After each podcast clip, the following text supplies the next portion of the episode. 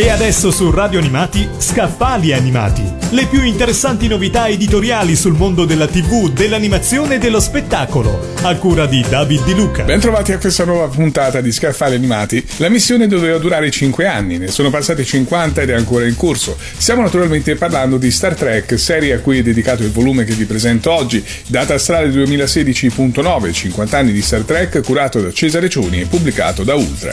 A 50 anni dalla trasmissione del primo episodio della serie, un viaggio in quel futuro immaginato per scoprire o riscoprire storie e i protagonisti di una delle saghe più longeve e avvincenti della storia dello spettacolo per il piccolo e grande schermo. Un'occasione per rinnovare la conoscenza con personaggi già amati e la chiave d'accesso per avvicinarsi a serie e film senza smarrirsi nell'universo Star Trekiano. Alla prima serie televisiva cancellata dopo tre anni tra le proteste dei fan ne sono seguite altre 5 e 13 film. E dopo almeno 7 capitani, una decina di astronavi, ufficiali umani, alieni, cibernetici, olografici, incontri con imperi extraterrestri, mutaforma cyborg con gli bianchi col panciotto e nazisti, l'Enterprise attraversa ancora i cieli e i nostri schermi. Star Trek, che fin dall'inizio si è proposta come la prima serie televisiva di fantascienza adulta, è entrata nell'immaginario di ciascuno di noi, al punto che oggi anche chi non ne ha mai visto un episodio probabilmente sa che i vulcaniani hanno le orecchie a punta o cos'è un Borg. Cesare Cioni, laureato in lettere in cinema, televisione e produzione multimediale, ha cominciato ad interessarsi di cinema negli anni 70 a Genova,